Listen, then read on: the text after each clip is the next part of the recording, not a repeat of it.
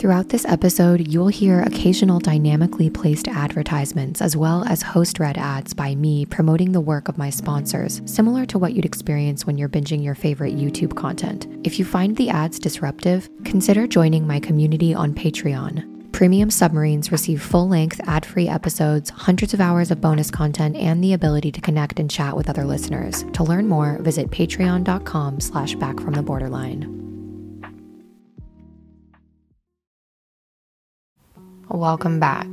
I'm opening the podcast right off with a huge waving red neon trigger warning because while this podcast talks about heavy topics almost every single episode, this episode in particular is not something you want to listen to unless you're in a really stable place in your mental health journey.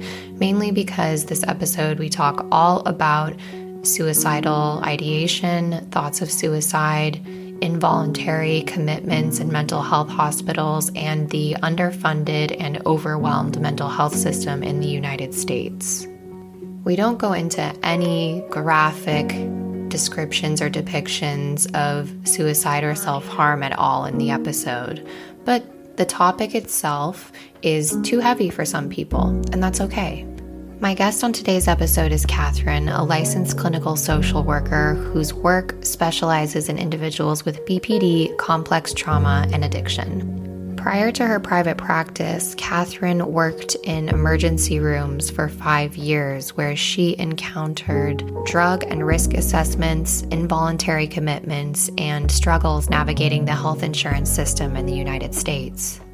On this episode of the podcast, Catherine and I talk about the acute care model, what that is, and how our mental health systems in the United States are not set up to adequately support people with BPD who experience chronic suicidality.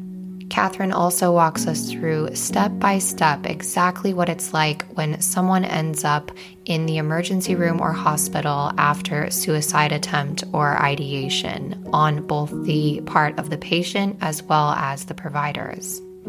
While Catherine points out areas for improvement, what I love about our conversation is that it focuses on the human aspect of what's going on in our mental health systems in the United States in these systems are providers that are often doing the best they can while being burned out and frustrated and feeling like their hands are tied. And sometimes there are people that fail at their jobs. On the other side of this coin, we have individuals who are seeking help from these services. Many of these people have BPD or other personality disorders with chronic suicidal ideation that these systems were just not set up in a way that can help them in the best way they need. I'll admit it, it's a bit of a mess, and I think we can all agree. But I can promise you one thing this episode will leave you more informed. And I think this episode in particular will be very helpful for friends and family of people with BPD who aren't quite sure what to do or how best to help in situations where the person you love may be wondering if it's really worth it to do this life thing. Knowledge is power. If we better understand the systems that we are seeking help from, we are more empowered to understand how to best advocate for ourselves as people with BPD and complex trauma. This episode will also help friends and family members better advocate for the people that they love not only do we empower you with more knowledge and understanding of the systems that you may be seeking help from, Catherine and I also provide some of our own lived experience and struggles with suicidal ideation and how we've moved through those feelings, and how these feelings are a lot more common in the people around you than you may expect. You are not alone. So, if you've listened this far and you feel like you're in a stable enough place to handle some difficult subject matter, but with a message of hope weaved in, then keep listening because I really think you will enjoy and take so much from my conversation with Catherine. So, without further ado, let's jump in to today's episode. And don't forget, take very good care of yourselves, my friends. Let's do it. Quality sleep is essential for boosting energy, recovery, and well being. So, take your sleep to the next level with Sleep Number. With a Sleep Number smart bed, you can individualize your comfort level and enjoy a better sleep night after night. JD Power ranks Sleep Number number 1 in customer satisfaction with mattresses purchased in-store. And now the Queen Sleep Number C4 smart bed is only $1,599, a saving of $300 only for a limited time. For JD Power 2023 award information, visit jdpower.com/awards. Only at Sleep Number stores or sleepnumber.com. Millions of people have lost weight with personalized plans from Noom, like Evan, who can't stand salads and still lost 50 pounds. Salads, generally, for most people, are the easy button, right? For me, that wasn't an option. I never really was a salad guy. That's just not who I am. But Noom worked for me. Get your personalized plan today at Noom.com. Real Noom user compensated to provide their story. In four weeks, the typical Noom user can expect to lose one to two pounds per week. Individual results may vary. A lot can happen in three years, like a chatbot may be your new best friend. But what won't change? Needing health insurance. United Healthcare TriTerm Medical Plans, underwritten by Golden Rule Insurance Company, offer flexible, budget friendly coverage that lasts nearly three years in some states. Learn more at uh1.com. All this focus, focus is supposed to be scientific, scientific, scientific. You have entered back from the borderline, where we walk willingly into the darkness within our minds and return home to ourselves transformed. I'm your host, Molly. I spent most of my life numbing the pain and emptiness inside me, unaware that my self sabotaging behaviors and thoughts were destroying my ability to connect with myself and other people. One day, I decided I was sick enough of my own bullshit to hear life calling, telling me it was time for a change, and I decided to answer that call. On this podcast, we'll learn that when we see ourselves as the hero of our own journey, it gives us the best chance at finding our inner truth and integrity. Together, we'll learn to hold complex feelings, expand our consciousness and self awareness while making meaning of our suffering. Are you ready to find out who you are underneath the weight of everything that's been keeping you stuck? If the answer is yes, follow me down the rabbit hole of psychological and spiritual growth. I'm so glad you're here. And with that, let's dive straight in to the episode.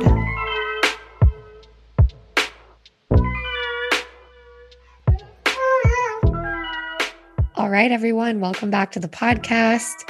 I will let my guest go ahead and introduce herself, and then we'll dive into today's episode.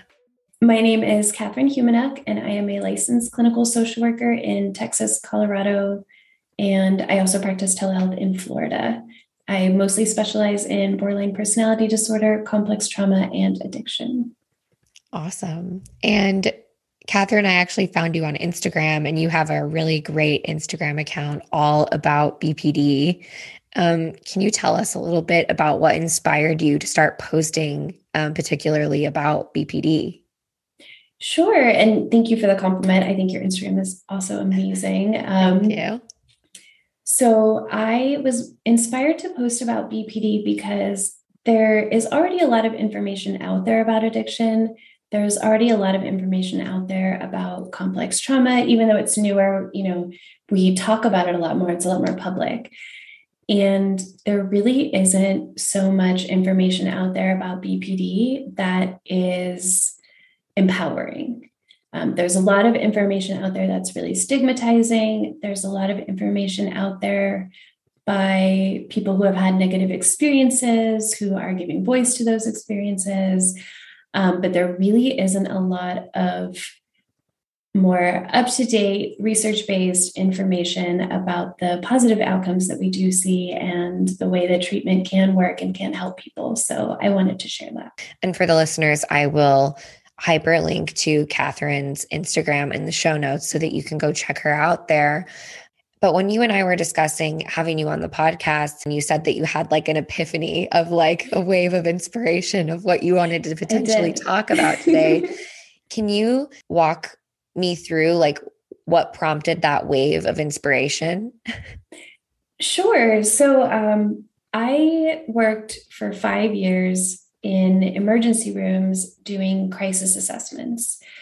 And we'll talk about what a crisis means, you know, in terms of the actual definition in the in the mental health system. Um, but it was something that I realized is so important to your listeners, to people with BPD in general, because so many people with BPD deal with thoughts of suicide all the time. And there's so much research out there that they won't talk about it with their therapist because they're afraid of getting quote unquote locked up. And so I really wanted to give whatever information I could to kind of shed light on how that system does work. Um, it's not going to be all good. I, I do have some things I'm pretty critical of the system about, but I think that people should have that information so that they can make good choices. Because if you're hiding something as serious as suicidal ideation from your therapist, your healing is incomplete, right? Like you, mm-hmm. you can't do some really, really important, really necessary work. So, my hope is that by talking about the involuntary mental health commitment process um, in the United States, in the states in which I have been licensed, and we'll talk about why those disclaimers are so important. Mm-hmm. Um, but my my big hope is that people will feel more comfortable talking with their therapist, more comfortable seeking help, more empowered to seek the right kind of help for them, um, so that they can get what they need. I think it's a really important topic too. I talked to Courtney, the truth doctor, right, um, on my podcast, and we talked a little bit about how she thinks that existential thoughts and suicidal thoughts are things that need to be actively discussed in therapy. And she says that she works really hard to develop a sense of trust with her patients because she doesn't want them to think that if they just even mention thoughts of not wanting to be alive or something that she's going to basically mm-hmm. phone it in and potentially get them, you know, committed to save herself the liability. Can you talk a little bit about that? What would happen if someone talks about wanting to end their life in therapy? That is a great question. And there are so many different answers.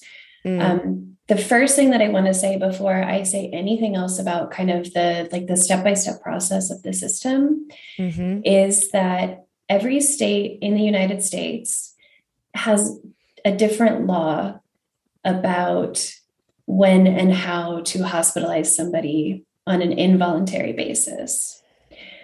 Um, when I say involuntary, what I mean is that the person does not want to be hospitalized and we initiate a legal process to put them in the hospital anyway hopefully for their own safety although right. you did mention and it is true and i do want to acknowledge that there are clinicians out there who whether it's a lack of comfort a lack of skill lack of practice whatever it may be they may worry about liability and and they may just think that this is the safest thing for the for their patient and for themselves mm-hmm. um, so all 50 states have different laws. They fall under pretty similar categories, but the actual step-by-step process could look very different depending on where you live. And actually, one of the states where I worked, which is Texas, the step-by-step process is different in every county. Wow. And there are, I believe, 254 counties in Texas. I can absolutely relate and understand to therapists why they would want to just say something because God forbid you didn't, and then something happens to someone. So it's like, I just want to put out there that I think everyone, this podcast is all about empathy. It's like the people that are going through these, these difficult feelings of suicidal ideation.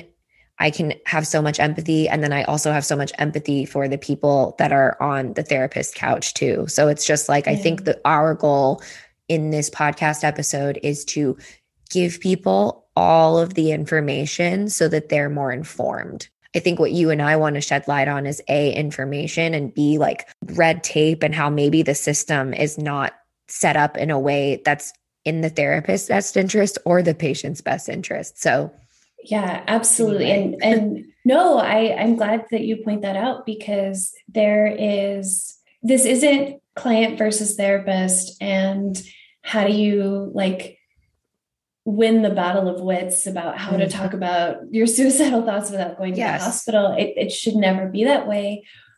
But also, we have to acknowledge the way that the system is set up and Mhm. the constraints on both parties in that system, or else we're just not having a realistic discussion. So, when you say something like cover your ass, you are not wrong.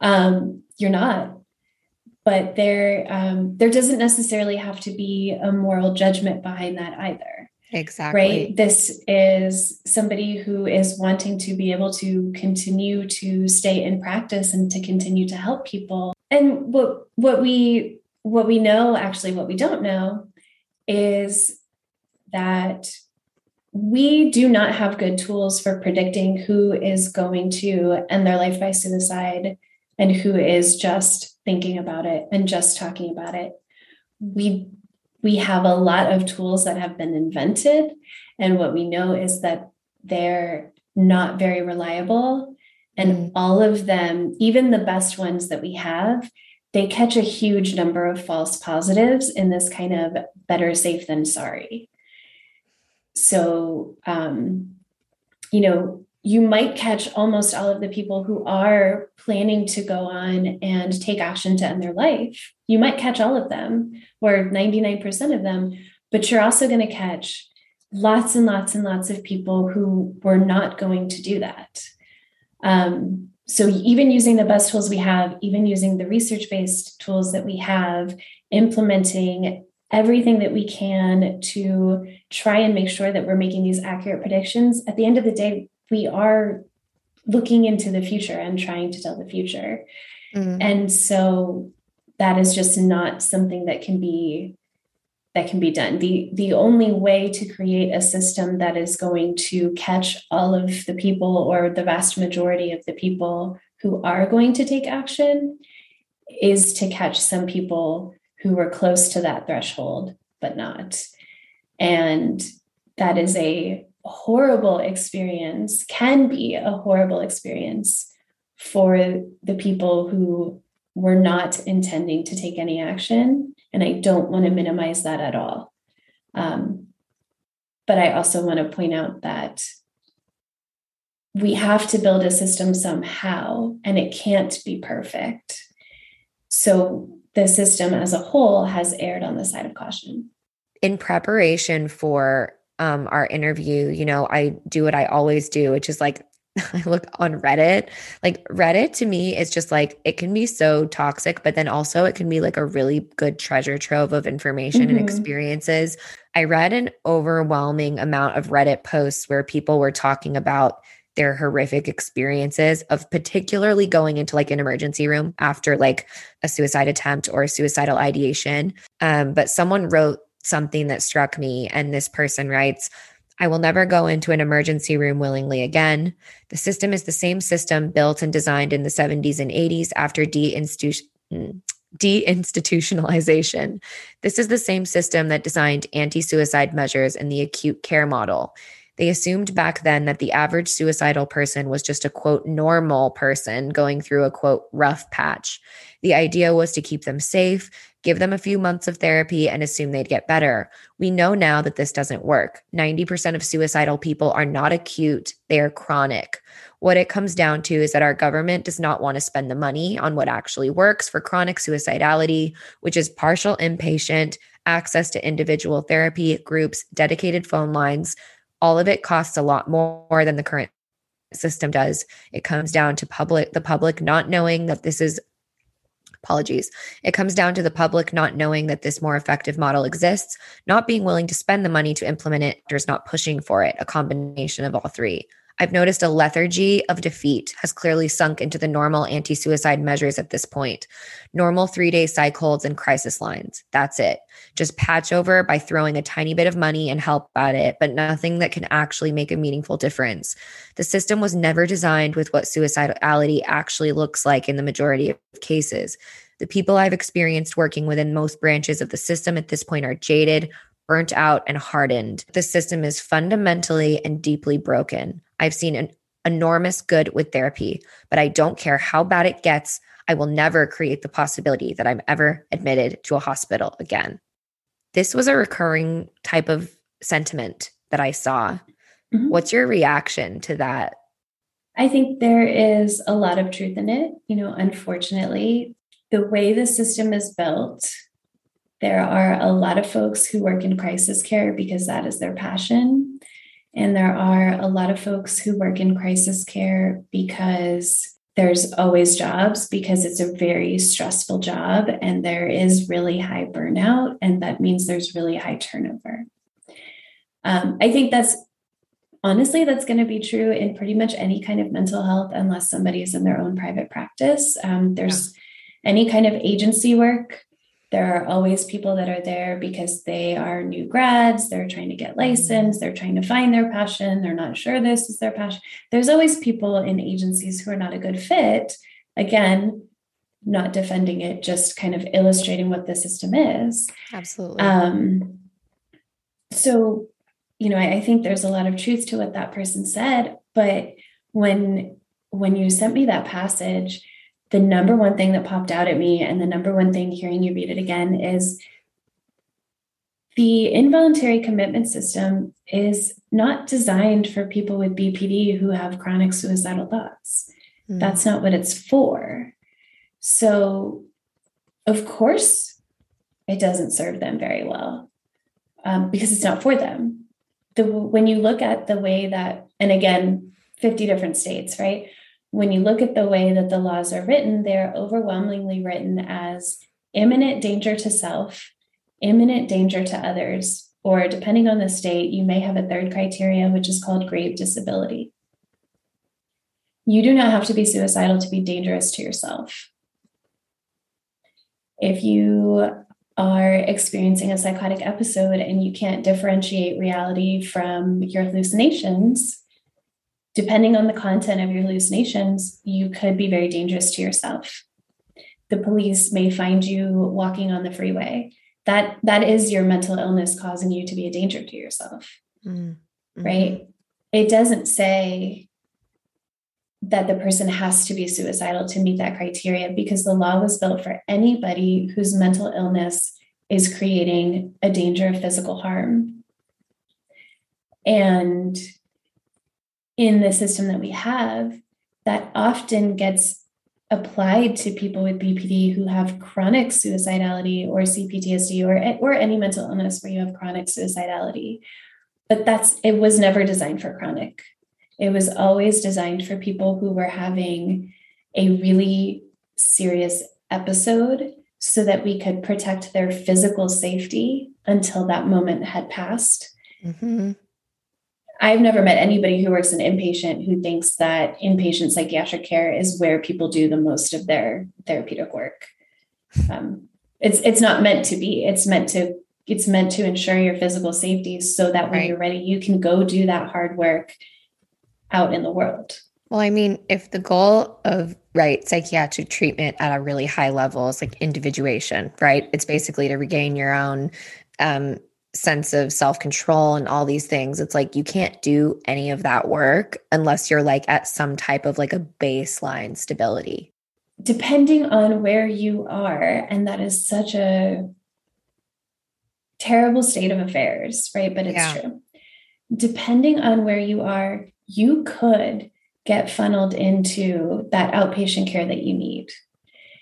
But it depends on location, it depends on the way that you arrived to the emergency room. It depends literally on the attitude of the police officer who may have responded to the 911 call. It depends on so many factors. And it also depends how your state funds mental health. So I worked in Colorado and I worked in Texas. For those of you who are not uh, from the US, one of those states is really prides itself on being progressive and has a lot of funding for mental health care. The other state is historically a very conservative state and it's also has tens millions more people and so it's covering a much bigger geographical area and they can't logistically they cannot provide the same kind of wraparound care if you live 300 miles from the nearest hospital, sorry, there is no IOP. for you, right? Like if, if you're out in the middle of nowhere in Texas. So it's going to group therapy, maybe also individual therapy, maybe also med management multiple times a week. Mm-hmm. But theoretically, you're still able to attend school or work and you sleep in your own bed. Mm-hmm. Um, you may have to take a break from school or work, but you are living in the community and attending treatment on a voluntary basis. Got it. Um, so when yeah, so when I lived in Colorado and I worked in the ER, I worked for a community mental health agency, and the goal was actually to send as many people as you could home. We didn't want to keep you in the hospital um, because I could I could schedule somebody for a psychiatry appointment tomorrow. So if they mm-hmm. came to the ER because they needed a med refill, which is the unfortunate state of American healthcare, yeah. If they come to the ER because they need a med refill, the ER doctor is probably not going to do that because that is not their competence. And they didn't have to go to the hospital to get that. I could set them up an appointment tomorrow this post that we were reading was kind of just saying like our system is not set up to understand or support people with chronic suicidality. So what does that look like and how is our current system failing in that regard? Sure. So to answer that I want to give a very brief step by step of how getting into the psych hospital works. So there are kind of two ways for it to get started you may choose to go to the emergency room on your own. Like you may say, I can't keep myself safe. I don't know what to do. I'm going to the ER. Or you or somebody may call 911 on your behalf. And those are really the two ways that people get started. There is, I want I want to make sure as we round up, I do want to talk about other options there are for getting the help you need. But in terms of how people end up in the hospital, it usually starts with one of those two things. Mm-hmm if somebody calls 911 on your behalf, depending on where you live, um, you are probably just going to get a law enforcement officer who has their department standard of mental health training. So in Texas, that's about 40 hours. 40 hours? Mm-hmm. Wow. Okay. With that being said, there are in most, I think, major metropolitan areas now, they do have mental health crisis teams where it's a social worker and a law enforcement officer with a lot more training who are going to respond to that call. The hours of that team, the geographic the geographic response area of that team is going to really depend on on your city. Mm-hmm. Um, but if you're outside of, of a major city, you are probably getting a, a standard patrol officer who some of them are so wonderful and so compassionate and really kind. And some of them did not sign up to be cops to be mental health providers. Of uh, course. Uh, and the really unfortunate truth of our situation in America is that police officers provide, if you look at just number of meetings, police mm-hmm. officers provide, I believe, the most mental health care in America. I don't uh, post the video of these episodes, so I just want everyone to imagine me staring into the screen, blinking very uh, surprisedly. It just goes to show how broken our system is and how in desperate need we are for people like specifically trained crisis teams that can come in and help people in these situations you painting this picture and then also saying like the amount, of people that are going in to get med refills to the ER, it's just like it's such a a dire state of affairs the way that we handle mental health in I mean around the world, but again, you and I can only speak for the country that we're in now. Absolutely. And that that police officer who takes you to the hospital, that interaction can really color your entire experience. Mm. Um, because if you do have an officer who is compassionate, who is explaining to you the step by step process of what you're about to walk into, you know, you're going to go to the ER, they're going to take some blood work, they're going to ask you some questions about how you're doing, they're going to decide whether you need to stay a little bit longer. Um, when people are kind of briefed like that, they know at least what is happening um, when they get there and then it can be at least you are in the driver's seat. You may not like your destination, but you're in the driver's seat to get there. You're not like in the back seat wondering what's going on. Um, unfortunately, sometimes I have worked with patients who they get to the ER and they said, Well, the cop told me that uh, I had to come here so I wouldn't catch a charge. Or the cop told me that I had to come here and then you would send me home. Uh, and that can be I'm frustrated as a, as a provider, but I'm really frustrated on behalf of that patient who doesn't understand what is happening to them. Um, and now has to be reoriented to the system when they're halfway through this process. That is really, really, um, and we'll definitely talk about it a little bit more, but the process is potentially very traumatizing just to be hospitalized, even if you want to be hospitalized. So when it gets kind of sprung upon people as a surprise, it does just another layer of damage. What is the process like, and what are those potentially traumatizing points in your view? Once you arrive at the hospital, you see a doctor, you get labs. The purpose of that visit is to make sure that you don't have a physical condition that is causing the mental health behavior. Mm-hmm. Right. So if you were having a stroke, you might look like you're really drunk so we're going to test your blood alcohol to see are you drunk? Are you having a medical emergency?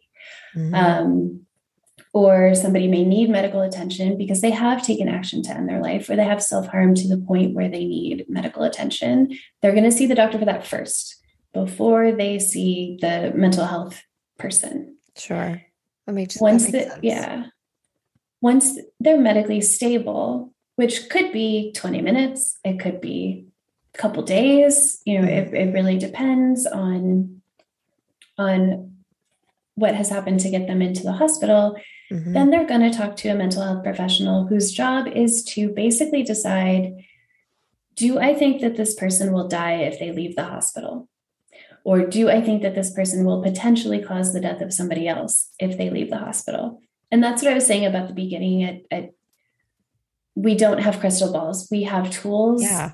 but the tools the tools are good at catching people who are going to take action, but they catch a lot of other people as well. And we have, as a system, decided that it is better to be safe than sorry.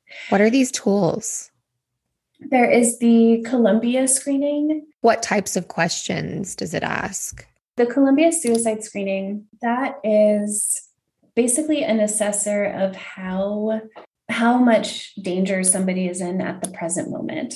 Mm-hmm. So the first two questions that they ask you are have you wished you were dead or wish you could go to sleep and not wake up? And if somebody answers yes to that, then you go to have you actually had any thoughts of killing yourself? And if somebody says that, then then you go through some additional questions the problem is a lot of folks who have that chronic suicidal thought, mm-hmm.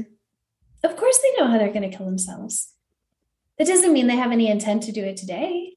Exactly. But, but they've been thinking about it for years. That's just that's what their brain does as kind of a a defense mechanism. I was about to say I've heard it described as that too, right? Where it's like it's not like they have any actual plans, but knowing that it's there in their back pocket is like a coping mechanism for them. Yep. Yep. Mm-hmm. Absolutely. And so this screening is going to catch everybody who has chronic thoughts. Lots and lots and lots of people with BPD are going to get flagged under this screening, even if mm-hmm. they're not necessarily in any danger. Now, yep. we do other things. We don't just go in with a Columbia and then leave. Um, the assessment can take anywhere from half an hour um, if, if somebody's not wanting to talk to us, we can't make them. We have to make a decision based on the information we got from the police officer, the family, the doctor about how they've been behaving since they got there, um, which may or may not be really, really reflective of somebody's actual mental state. Mm-hmm. Um, if they're willing to talk to us, I mean that that assessment can go for an hour or 2 mm-hmm. So the goal is to get as much information as we need to keep people safe. And when I was in Colorado, because we had so many levels of care that we could refer to, I think I, I think I had seven different levels of care that I could send somebody to after their hospital visit. Really, the focus was keeping people out of the hospital. We don't actually want them to be in the hospital if they don't need to be. We want them to go to a unit that's not locked we right. want them to go to a day program. We want them to go to an after school program. We want them to go get a med appointment goes they they need case management in other systems where we don't have that wraparound model isn't available or something something as goofy as you're in the wrong county when you have your crisis mm-hmm. so you can't get funneled like maybe you live in houston where the harris center has really really really um, comprehensive wraparound care but if you have your crisis in Galveston because you're at the beach that day, you're not going to get funneled into the Harris system. Wow. You'll get a referral and, and you'll go and get on that wait list, but you won't be able to get that that like emergency flow chart kind of mm-hmm. immediate next day care. There's so much unfortunately that depends on where you are. And so I want to pause here and say Mm. That for those of you who are listening and are horrified, your county, if you live in the United States, probably has a mental health crisis line mm-hmm. that is run by the county mental health agency. So I strongly encourage you to know that number. And if this is something that you deal with, to have your family and friends who you talk about your suicidal thoughts with, for them to have that number. Because if you do end up needing emergency care, you do mm-hmm. want to go through your local resource. You don't want to just end up at whatever the nearest place or wherever you know wherever emergency services brings you you do want to have a little bit uh, more control over how you enter into this crisis system this could be a really tough topic for people but and i'm obviously going to put like the biggest trigger warning at the beginning of this episode that's ever existed because you know this topic can be really tough for people to hear.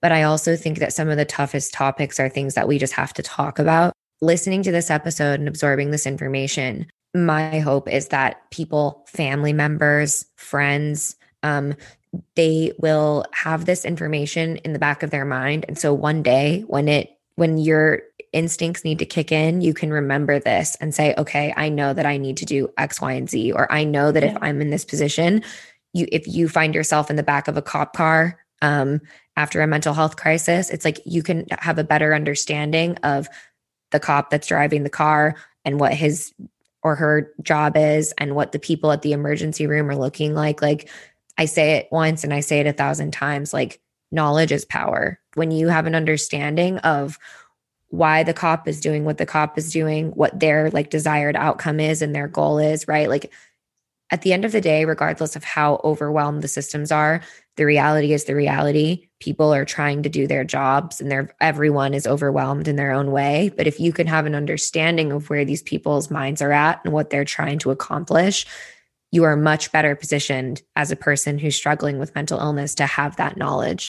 With this knowledge, though, you at least have a little bit more more of empowerment you can like have an understanding that no maybe this cop isn't like singling you out and you're not like a you know it's just like maybe someone who has had 40 hours of mental health training trying to do their job right and yeah. that's the goal of this episode right here and in, in my uh, perspective I don't want people also to be thinking like, what's the point and be splitting and saying, screw this. It's like, no, this is the reality that we're dealing with. There are so many people out here in these systems that are actually good people that took these jobs because they want to help people. And they are just as overwhelmed and frustrated with the systems as Absolutely. the people. Yes. What's your reaction to all of that, especially as someone who has experienced it yourself and obviously probably have lots of friends and have worked with lots of other people in the system too. Depending on where you are, it is so unbelievably frustrating to have your hands tied because at the end of the day, you know, I'm a licensed clinical social worker. In the state of Colorado, I'm allowed to place a hold. I'm allowed to say this person for their own safety can't leave. In the state of Texas, I'm not. In the state of Texas, it has to be a physician and if you end up in the ER, it's your emergency room physician. It may not be a psychiatrist. So I can advocate, I can sell it as hard as I can. I can make the, we call them collateral calls. I, I can call the family member, I can call the friends, I can safety plan, I can call the therapist at three in the morning. Like I, I can, I can do everything. And at the end of the day, it's up to a physician whether to take my recommendation or not. And they have a much higher education than I do. And they have much like they have more on the line. You were talking about covering your ass. They have more education than me. Um, mm-hmm. They have a degree that is much more, or a degree and a license that is much more uh, valuable. And at the same time, they aren't usually psychiatrists. And so there's this tough push and pull where um, there is so much going on with like rapport building behind the scenes where there were doctors that I could go to and I could be like, I know you're not going to believe me on this, but like, you know, I'm good at my job and I'm telling you, send this person home. Yeah. And they would be like, you have to convince me, but I am open to hear it. And there were doctors where that conversation wasn't going to happen. And then in Texas, it goes to a judge and mm-hmm. it's up to the judge. And depending on what county you're in, the judge may have a very different opinion of the severity of your mental health status. So there's all of these steps in line, and the person who is doing your assessment, depending on where you are, may have very little control over the ultimate outcome. But what I will tell you is that they are they're going to be the best advocate for you. Mm-hmm. The mental health person, you mean, in in the particular? Yeah. yeah.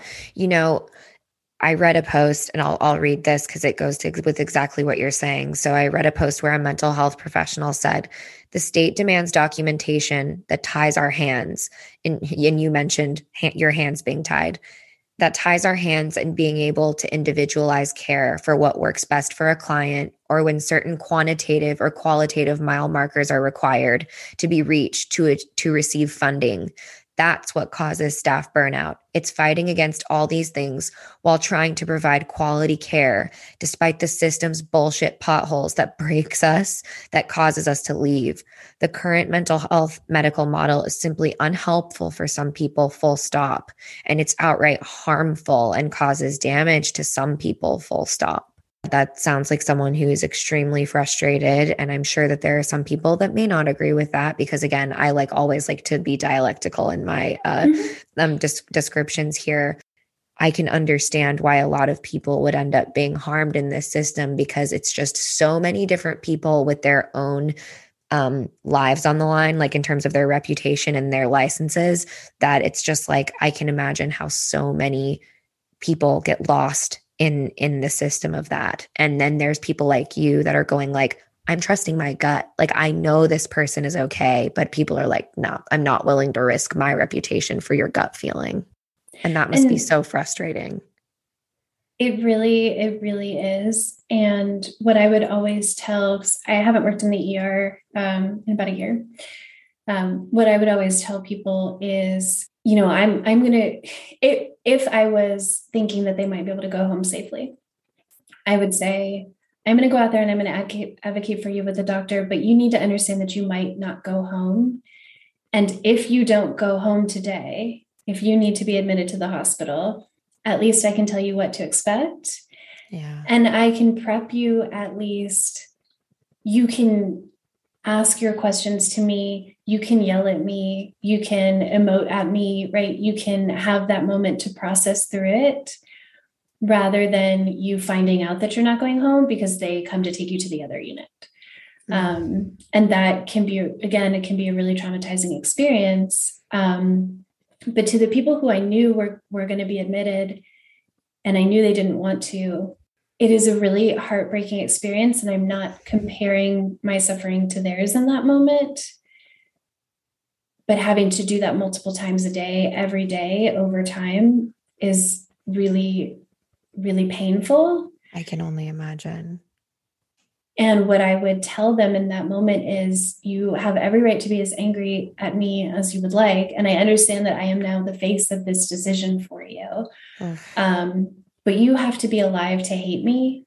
And when you get out of here in three to six days and you still hate me, that means I did my job. Quality sleep is essential for boosting energy, recovery, and well being. So take your sleep to the next level with Sleep Number. With a Sleep Number smart bed, you can individualize your comfort level and enjoy a better sleep night after night. JD Power ranks Sleep Number number 1 in customer satisfaction with mattresses purchased in-store. And now the Queen Sleep Number C4 smart bed is only $1,599, a saving of $300 only for a limited time. For JD Power 2023 award information, visit jdpower.com/awards. Only at Sleep Number stores or sleepnumber.com. Every year, one thing is always predictable postage costs go up. Stamps.com gives you crazy discounts of up to 89% off USPS and UPS services, so your business will barely notice the change. Stamps.com has been indispensable for over 1 million businesses just like yours. It's like your own personal post office. No lines, no traffic, no waiting. Sign up with promo code PROGRAM for a four week trial plus free postage and a free digital scale. No long term commitments or contracts. That's Stamps.com code PROGRAM. the way you describe that like i hope that everyone out there listening like if, even for the people that have had that experience maybe where it's like you have such a hatred for the people in the quote unquote system it's like there are people like catherine and like we said it's not like we're comparing those experiences but regardless that is an experience that those people are having every day where they're having to like deliver this this news to people and getting that emotional blowback and regardless like that wears on you after a while. On the hopeful side of that, especially yeah. for people who have been hospitalized and who uh, had a very traumatic experience, because there are people, we're not talking about them today, but there are people who go to the hospital because they know they need help and they're asking for help and they get the yeah. help they need. Yes. And and they safely discharge to an appropriate level of care that absolutely happens. Um, and you know what? I read a lot of those posts too. I read yeah. a lot of those posts as well. Yeah. But what we know is that um, when you follow up with people 15 years after a psych hospitalization, 90% of them are still alive. And that doesn't take into account the cause of death for the other 10%. So 15 years is a long time. People also get sick, um, people have accidents we know this there there is so much research that when you interrupt a suicide attempt or when somebody attempts suicide thinking that they will die but doesn't die there is so much research to show that life goes on from that moment and as horrible as the experience of hospitalization may be you are alive to remember how bad it was yes. and every every day after that hospitalization is a new day that you may not have had. And I'm not saying that in everybody's situation it was always the right call, but there is so much hope in being hospitalized. Because being hospitalized, I used to say this when people would tell me, Your job is so depressing. I said, No, by the time I talk to them, they're going to live. We live in a society where the expectation is to be happy all the time. And if you're not happy all the time and you have like one, and we live in a society too where it's like we moralize feelings as being good or bad feelings as well. And so when you are raised to believe you should be happy all the time and that sadness and existential thoughts of like, the heaviness of kind of the concept of death and like how hard life can be when you're socialized to believe that if you feel those feelings that something is quote unquote wrong yeah. it's completely understandable why i think people would become spiral even further once they start to right if if for example if i were raised um with the understanding that ev- everyone kind of has these existential feelings. I think everyone at some point has like had such a bad emotional reaction to something that they're just like, God, I just want to go to sleep and not wake up. In order to know what happiness is, we also have to understand what what sadness is, right? We have to experience the I'm not even going to call it the bad. We have to experience the full spectrum of human emotion to even under comprehend and understand what joy and mindfulness and peacefulness is, we also have to experience what the opposite of that is. And if you are listening to this and you've overcome suicidal ideation, I think you can relate to that, right? Where it's like, for me, I can imagine that day that I was having those thoughts. Now, when I look back, I wish that my future self could go back to my past self and say, Molly, you are going to look back on this in three years from now and you're going to have a podcast with almost 100,000 downloads in six months, right? And like you're yeah. going to be feeling better than you ever have. And you're going to still have low days, but and and you're going to be with someone that you really love like right in that space i literally thought i would be forever alone i wasn't leaving my house i was like very like agoraphobic like it was a, the worst time in my life and now i look back on that and i am in such a better place. And so it's like, it's pretty normal to have these thoughts and feelings. The first thing that came up for me when you were talking was tall trees have deep roots. Mm. Right? Mm. You can't, trees would just fall over if they didn't have deep roots. We need them. Um, I'm not saying that everybody needs to feel suicidal, but having that feeling doesn't mean that you're incapable of having positive feelings, right? It just means that your spectrum of human emotion is a little wider, maybe than others. But also, like you point out, everybody's had a day where they woke up and they were like, I wish I wouldn't have woken up. Mm-hmm. Mm-hmm. Every person that I've ever spoken to, personal life or professional yep. life, they've had a day where they woke up and they were like, Really, God? Really? Yep. Fine fine, I'll do it. But I don't want to. yeah. And and and I'm not saying that to laugh. I'm saying it because what people don't realize is that's a suicidal thought. Thank it doesn't you. mean you're going to do anything about it but that exactly. is a thought of suicide because because you thought about what would have been like to not wake up and suicidal thoughts are on this huge spectrum and it's not something really that you know like that assessment piece that columbia assessment like i said too many people too many people, quote unquote, um, they're going to get flagged by that because everybody has had a really hard day. Um, mm. Lots of people, especially with COVID, and I'm going to put on my tinfoil hat in the capitalist nightmare that we live in, um, yep, tinfoil yep. hat off. Um, not just the mental health system, but the whole system that we live in, the whole world, the whole culture that we live in is not designed for mental wellness. Yeah. So when you wake up and you're mad that you woke up and you wish you wouldn't have, that is your body just telling you that something is wrong, that you're not living a life that is in line with your dream for yourself, your values for yourself. I want to point out too that there are there are a lot of hopefully temporary mm-hmm. times in life where you can't go live your most absolute truth, Absolutely. right? I, I understand sometimes you have to go to that horrible soul crushing job because you have to feed your kids exactly you know? And but what happens then is when when we have this i wish i wouldn't have woken up because i can't go to the soul crushing job but i know i have to because i have my kids right?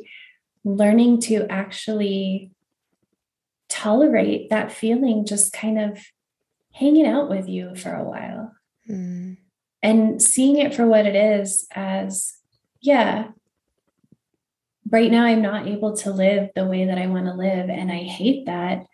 But also, that doesn't mean I have to take any action to make that feeling go away. Mm-hmm. If if I if I can't go live the way I want to live, I don't have to act in the opposite direction to make the feeling stop by ending my life. I just have to acknowledge that there's another way to live and I haven't figured it out yet. Yes. And just like how just like how the therapist who's doing your assessment can't tell the future, you can't tell the future. Like you just said, if you could go back 3 mm-hmm. years and share that message of hope, if I could go back 10 years, and and I actually talk about this with my clients all the time, like I so wish I had a time machine because I have so much compassion for how much misery and pain I experienced as a child, as an adolescent, well into my 20s, because I continued to make some choices that didn't necessarily get me out of some situations. Mm-hmm. Um, but but I couldn't see the future. Yep. And you know, like living in the future now, I'm so full of hope. And when when I talk to people who are in that dark place, I know it's patronizing, but it's temporary. And you don't yes. know what the world has for you that's such a beautiful message of hope. And I really hope it reaches people, you know, because I know that also it's really hard when you're feeling those feelings. And if you're a parent that has a child that struggled with these things, like, and you've said this kind of stuff, and people are like, it's so hard to hear this kind of stuff when you're in that in that place, you know. Yeah. Um, but even if you don't want to hear it, it's just it's true. Like we can't know the future, and it's I know it's it's hard to like our brains are really good at tricking us into believing that like the worst is going to happen, right? Mm-hmm. And it's like there's especially when we have BPD with splitting, you know, it's like we think these things like it will always be this way. It will never change. It, it's all bad, right? And yeah.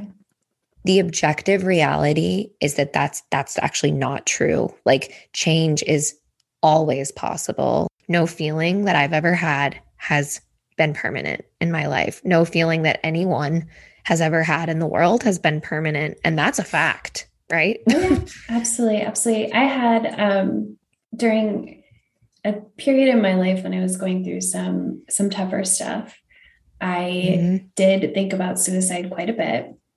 Mm-hmm. And I'm going to share kind of what I did and I'm going to share it in a lighthearted way. And I also know that it may not work for everybody, but I would go spend $2 on a Mega Millions ticket because you can't kill yourself if you might have a $100 million on Thursday, right? Like, how ridiculous would it be? yeah. And that was really what I would tell myself is, you know, how, how ridiculous would it be if I, if I killed myself and then my ticket won so I have to stay alive because I have to see if this ticket wins. And then that feeling absolutely would pass because those feelings, their intensity comes and goes. Yeah. And then it would go. You came up with that idea to, and a part of you, like this self perseverance, like this hopeful part of you was more powerful than yeah. the part that didn't want to live. And every single person that's listening to this, I don't care who you are, like the part of you that wants to live is stronger. Always. Oh, if you're listening to this podcast, mm-hmm. you want to live. This is Absolutely. is learning about, especially if you're at this point in the podcast. Like, yeah, yes. learning about BPD, there is that part of you that is saying, like, I need to understand myself better because yes. I believe that if I can, yep, things will get better. Or if you're a loved one, you're learning how to understand your loved one because you know they're not hopeless, no matter what stigmatizing information is out there. I read this post and this girl said, I tried seeking help this week. I got rejected by a psychiatrist because someone with BPD is, quote, high risk. According to her, she doesn't want the responsibility, despite me telling her that I'm not suicidal, nor have I self harmed in years. My first attempt at getting help, and I get rejected. This is from a woman who on her website says she takes self referrals, which is what I wanted, and specializes in BPD. What's your reaction to that? Have you heard of that happening um, quite a bit for people that you've worked with? Yeah, um, there are there are a lot of therapists out there who don't treat BPD and the way that they turn people away may not be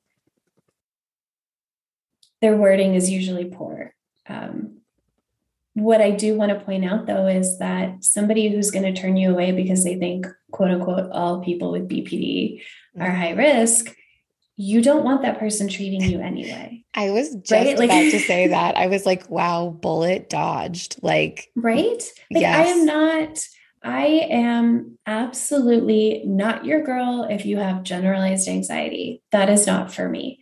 That is not my skill set. Um, if I'm sitting with somebody who just purely has anxiety and nothing else, I will become anxious. And, you know, is that something that I could work on as a clinician? Sure, absolutely. And I also do not advertise myself as working with anxiety because that isn't my skill set. Mm-hmm. I would rather somebody with anxiety go find a therapist who's really good at working with anxiety because they're out there, right? Yes. If somebody turns you away because they're afraid of working with somebody with BPD, they weren't going to give you good therapy. Yes. So I understand that it I mean, I, I get it. It ignites that fear of rejection. Absolutely. And it can Yeah. send people into a spiral. And I, I don't want to minimize the pain of reaching out for the first time and having somebody tell you no, but also thank goodness. Yes. Right? I like to And think of it like a job interview, right? Like it's like if you get to the final stages of a job interview and they turn you down, and it's like when I was interviewing for jobs a few years ago after like my really low mental health point, I get rejected, rejected, rejected, and I'd get so Mhm. disappointed. But then it's exactly that. Like you don't want to work somewhere where they don't want you, right? And it's Yeah. like you don't want to, especially you don't want to be putting your mental health care in the hands of someone who thinks that you're incurable or high risk and is going to like treat you like you're um someone who can't get better. I've read so many posts from mental health therapists that say that they no longer accept insurance. I also read that insurance companies operate on a medical model. So that means that they require a diagnosis to establish that you have a medical necessity to seek services in order to pay providers, which means that in order for therapists to get paid, they have to assign a diagnosis to a client where there might not actually even be a diagnosis that fits in with what the client is is going through. Did you run into this frustration in your own practice? I'm one of those therapists that no longer takes insurance. What I will say is that from the beginning of my private practice, I knew who my people were. Um, I never really advertised myself as a generalist. I was very clear that I wanted to work with BPD, complex trauma, and addiction. Mhm. That's what I want to do. So, most of the people who end up working with me have kind of self selected. So, most of the people that I worked with very clearly fit one of those three diagnoses. Although complex trauma is not in the DSM, which Is a whole nother topic. Mhm. Uh-huh. for those of you listening, I just like waved off into Yeah. space and my Yeah. mind went blank for a minute. Um, I think it will be eventually, but yeah, we have a long way to go. sure, it's not it's not in the one that they're releasing next month, unfortunately. So yeah. Right. Um, they also didn't update the criteria for BPD in the new one. Um, but that's neither here nor there. Most of the clients that I worked with very clearly met criteria for a diagnosis. And so that wasn't necessarily where I struggled. Where I struggled was that insurance companies have the right to audit your chart to decide whether or not they really want to pay for services. Mhm. And in the best case scenario, they will do an audit and say, hey, we're not going to pay for any future services after this date. In the worst case scenario, they do an audit and they say, we're not going to pay you for the past however many months of therapy that, that have already been completed. Even if they've paid you, they'll actually take it back. Wow. Um, and because I work with folks with BPD, I see people pretty much every week, with some exceptions. Some people come more, some people come less. But I see people every week because having that structure that Tuesday at 8 a.m. is when I see my therapist. And I know that no matter what happens this weekend, I have somebody to talk to about it. So I don't have to spiral. I just have to write it down and bring it to session that on its own is so powerful for people having that just schedule Mm. and the evidence that therapy is working for people with bpd is that they don't need higher levels of care right, Right. or they experience symptom remission of course but if if they're needing ongoing treatment the evidence that the ongoing treatment is working is that nothing really bad is happening but therapy is helping them maintain that and without that weekly therapy they would not be able to maintain that. And again, there's like absolutely after a certain period of time, you may experience remission. You don't need weekly therapy for the rest of your life, but there may be a pretty hefty chunk of time when you do. And what was happening to me was insurance companies were calling me and they've said, well, okay, you met with this person 30 times in eight months. Why aren't they better yet? Why do they still need you? And the way to Why haven't you fixed a lifetime why of haven't you complex fixed trauma a in eight lifetime of months? complex trauma in eight months? yeah, Catherine. Wow. Uh, can you do that in an hour once a month instead? Um, and the only way for the therapist to respond to that is to explain why continued treatment is necessary. So you actually go into a peer review where you are telling somebody who has never met your client what is going on with your client with minimum necessary disclosure. So I'm not sharing, you know, every single thing I know about them, but I'm sharing what they're still working on in therapy and the goals that they haven't met yet. And wow. that is the only way to verify payment. And I understand that insurance makes therapy accessible to people. I, I wanted to use insurance. I took insurance when I started. But for me, what was most ethically appropriate after going through a couple of those audits, which were always approved. Yeah. Right. But I just really didn't, the process made me feel yucky. Mm. Um, so for me, what was most ethically appropriate was to get off the insurance panels and just have the majority of my client base be on a sliding scale. I read another thing that some therapists shared, and she says, obviously, this is pretty extreme, but she says that she felt like she was almost committing insurance fraud because she felt like she was having to kind of bend the truth and, and kind of give certain diagnoses that she didn't feel that fit exactly right in order to get paid for her se- sessions. And she felt like the system was kind of like forcing this on her.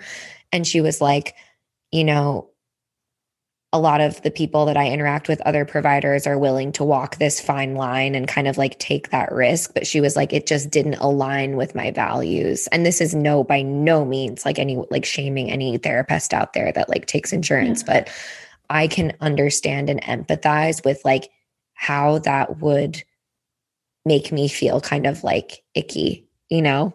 Absolutely. And something that I talk about with my clients now is a mental health diagnosis is a cultural construct. Yes. It is not an objective truth about who you are. Like, I'm five foot three. That's an objective truth about me. Yes. Maybe later in my life, I'll be five foot two or five foot one, but you can measure it. And Mm-hmm. and it's a real thing and it really does define me and i really can't reach the top shelf in the kitchen right and i never will without a stool but a mental health diagnosis is not like that. If it was, they wouldn't refine and update them every 10 years. Um, a mental health diagnosis, the way we define a symptom is we take a feeling and we draw a line between can you have that feeling and still do everything that your that your culture that your role in society expects of you or is the feeling getting in the way of that and once the feeling gets in the way of that it's a symptom Mm. And a diagnosis. That's a really good way of looking at it. Yeah. So, like, everybody's anxious about something sometimes. Yeah. But if you're not able to perform at school, now it's a symptom instead of a feeling. Yes. And the last thing I'll share is like another mental health professional that I was reading was stated and she said the tides are changing in some circles and she went on to say that trauma intensive programs where BPD is seen as an attachment disorder and a response to trauma is something that's like she thinks changing the, the game of mental health. And she said she advised people on the thread to look for trauma therapists. We are out there and we're excited to work with you. And do you agree with her that the tide is changing due to more awareness around kind of like trauma informed approaches? I do. Um, the one note that I want to make is that not everybody with BPD has a trauma history. And I know that that can be kind of a, a point of contention there.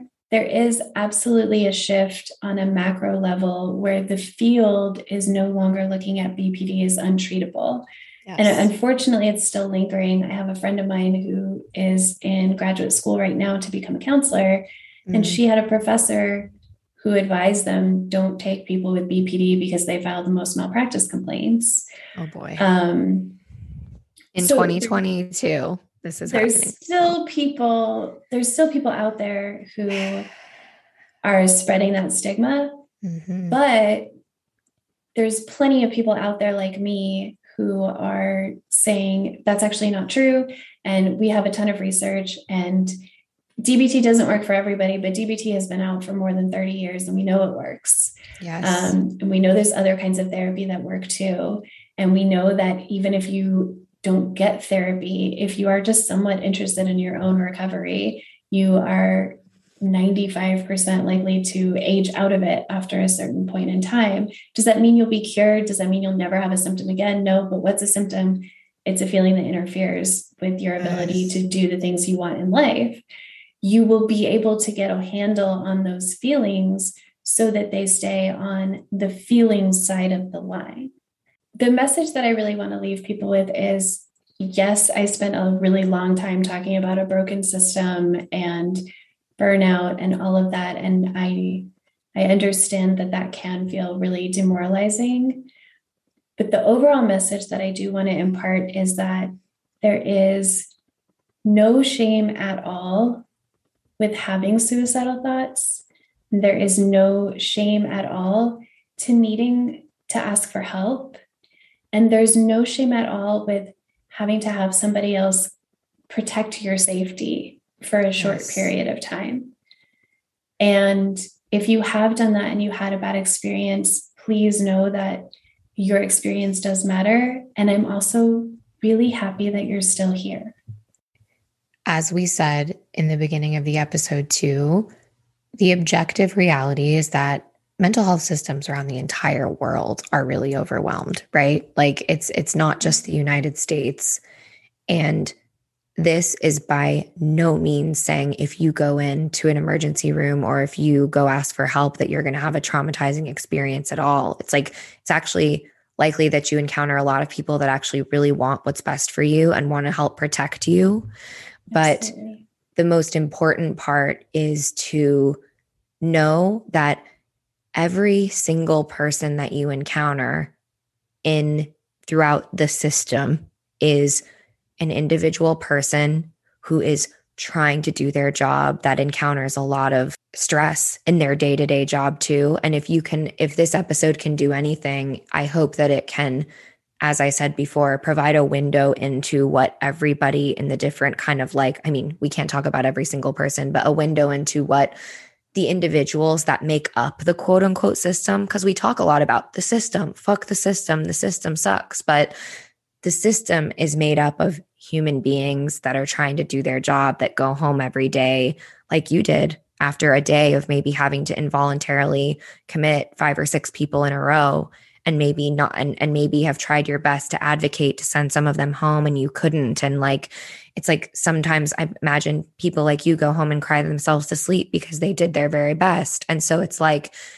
if we can do anything we can all understand that we are all just human beings really really trying a lot of times our best there's no way to wrap this conversation up in a perfect bow but what but what there is is that I guarantee if you've listened to this far is that you know a lot more than you did when you first started. And that was the goal eh, is for us to empower you with more information. Yeah, absolutely. And there is, you know, we didn't spend a lot of time on it today, but there are ways using your county mental health system to reach out so that you can have a higher likelihood of getting into some kind of wraparound care. Talking with your therapist in advance, literally bring this podcast up. Like, Yeah. go to your therapist and say, I listen to this podcast and I, you know, I I sometimes have these feelings and I want to talk to you about how you would handle them. Because Mm, when I have when I have clients in my private practice, if I have somebody who I know has a history of suicidal thoughts, great. I do a risk assessment, I do a safety plan, and then every time it comes up, we talk about the safety plan, we see if the safety plan is going to be good enough or not, right? It's not a big deal. We talk about it in the first session, we get it out in the open. Now I know what your baseline is. Now now this is something that we can actually work on.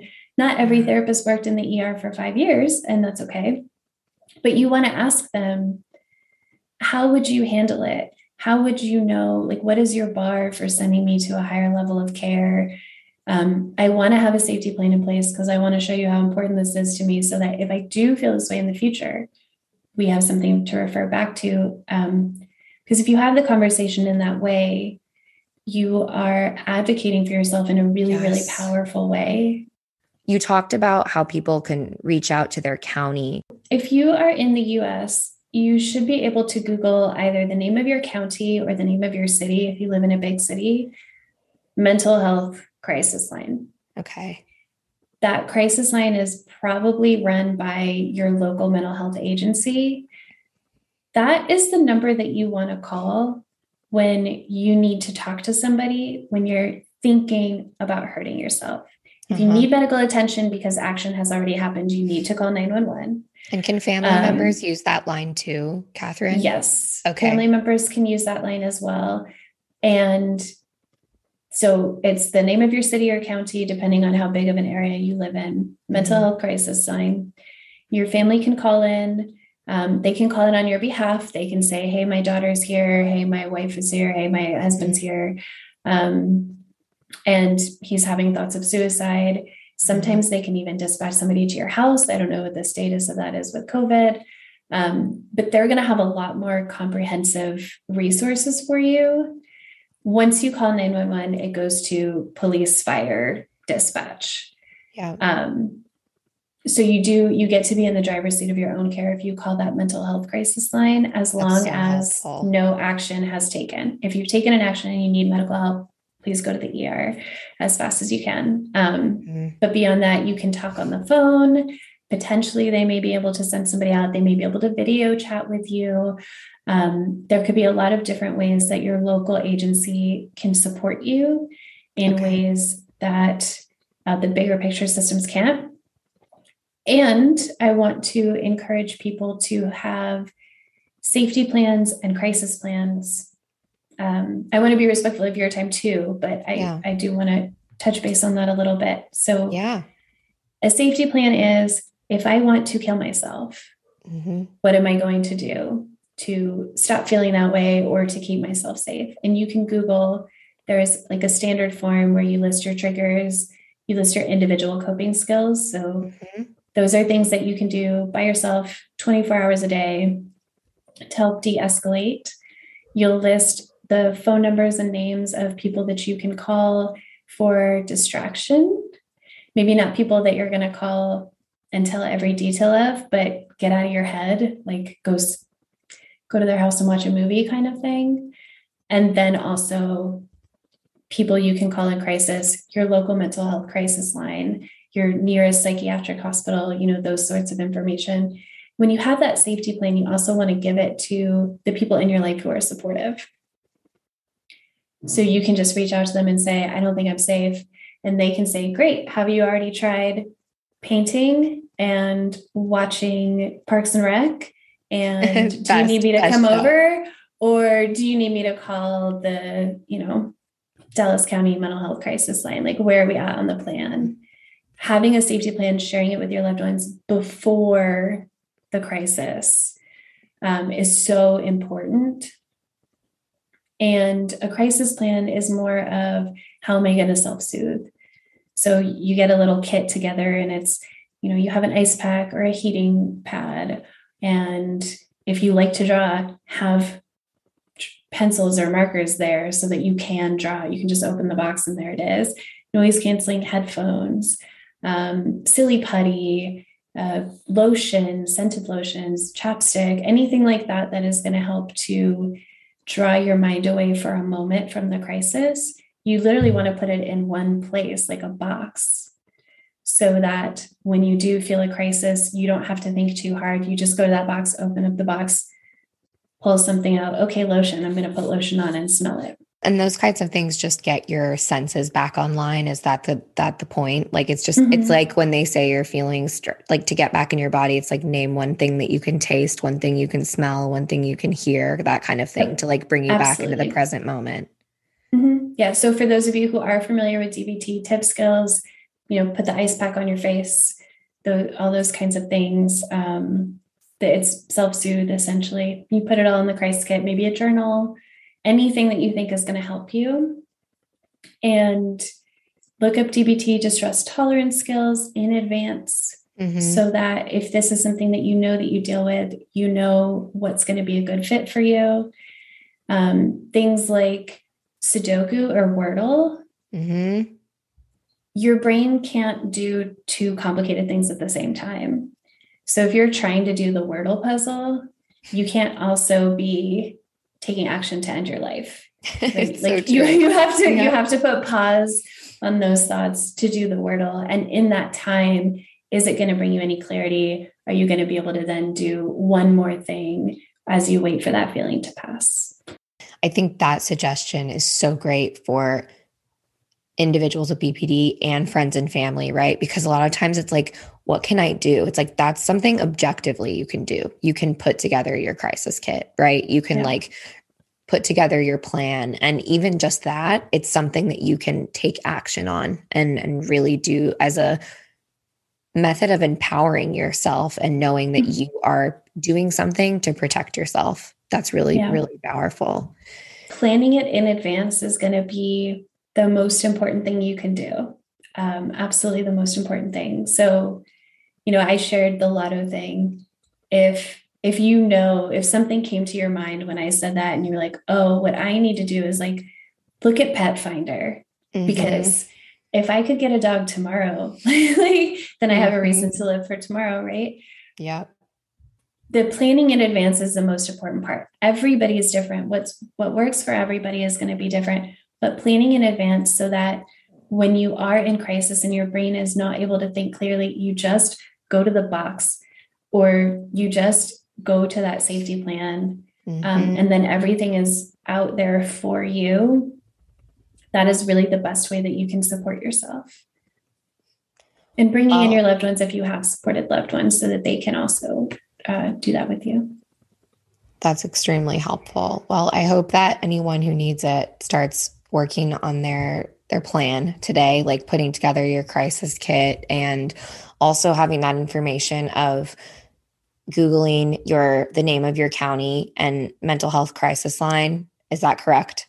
Mhm. Right. Yeah, city or county. So if you're in like okay. LA or New York, it's going to be your city. remember that if you do end up in a situation where you are quote unquote in the system, like now you have a better understanding of what each and every person you encounter along the way, what their job is and what they're up against also in their own respective jobs. And so hopefully that will allow you and or your friend or your family, whoever you share this episode with, to be better equipped to be less likely to have a traumatizing experience if that Yeah. happens, right? Because if this episode can help one person go through the system and let, have, feel less traumatized, even though we know that that's nobody's intent in any of the different roles that they may encounter, then this episode will have been worth it for me. Yeah, absolutely.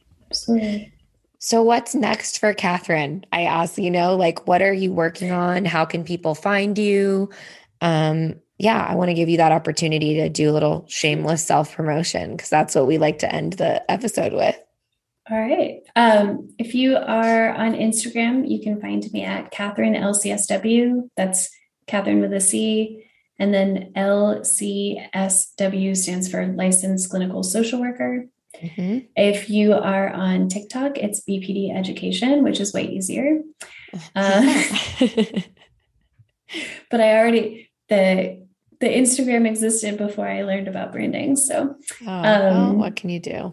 Yeah, so you can find me there. Um, I practice in Texas, Colorado, and Florida via telehealth. So if you're interested to reach out as a client, when you go on Instagram or TikTok, there's a, a link in the bio. And I will link to all of Catherine's information, her Instagram there, and all of that good stuff in the show notes. So if I will also um, do some helpful links, like I'll remind you about what to Google. Um, I'll also maybe do a couple of links to like how to put together a crisis kit. I'll find some good information there. Or I you was can actually share it gonna, yeah, me. I was gonna say I can send that to you. So when you when you post the episode, you have it right there. That will be super helpful. So, either way, when you hear this, there's going to be lots of goodies in the show notes. So, make sure that you take a look at that. And Thank you, Catherine. Seriously, so much for having this difficult conversation. It's not an easy topic, but I also think it is like so, so important to discuss and empower people with this information. So I just can't thank you enough for coming on the podcast today. Thank you so much for having me. I really appreciate it. All right, you messy, amazing, emotional, fabulous human beings doing this life thing. That is it for today's episode. I want to thank you so much for listening because out of all the millions, billions of podcasts in the world, you chose to listen to mine. And that means a lot to me. And if you listen this far, I know you never want to miss a new episode. So to make sure that doesn't happen, click follow in your podcast player of choice and you will be alerted every time I drop a new one. To help me grow and help the podcast reach as many people as possible, go ahead and leave an honest rating and review. Not only that, I love to hear your feedback, so please share it with me. I read every single review, and you just might hear it read out loud on the podcast. To connect with me directly, follow me on social media and keep up with all the new updates. You can find that all at backfromtheborderline.com. And as always, any articles, resources, or other helpful information you've heard today can be found in the description of this podcast episode. So don't forget to check out the show notes. And until we meet again, remember life is a circle, a cycle, a process. Separation, initiation, return.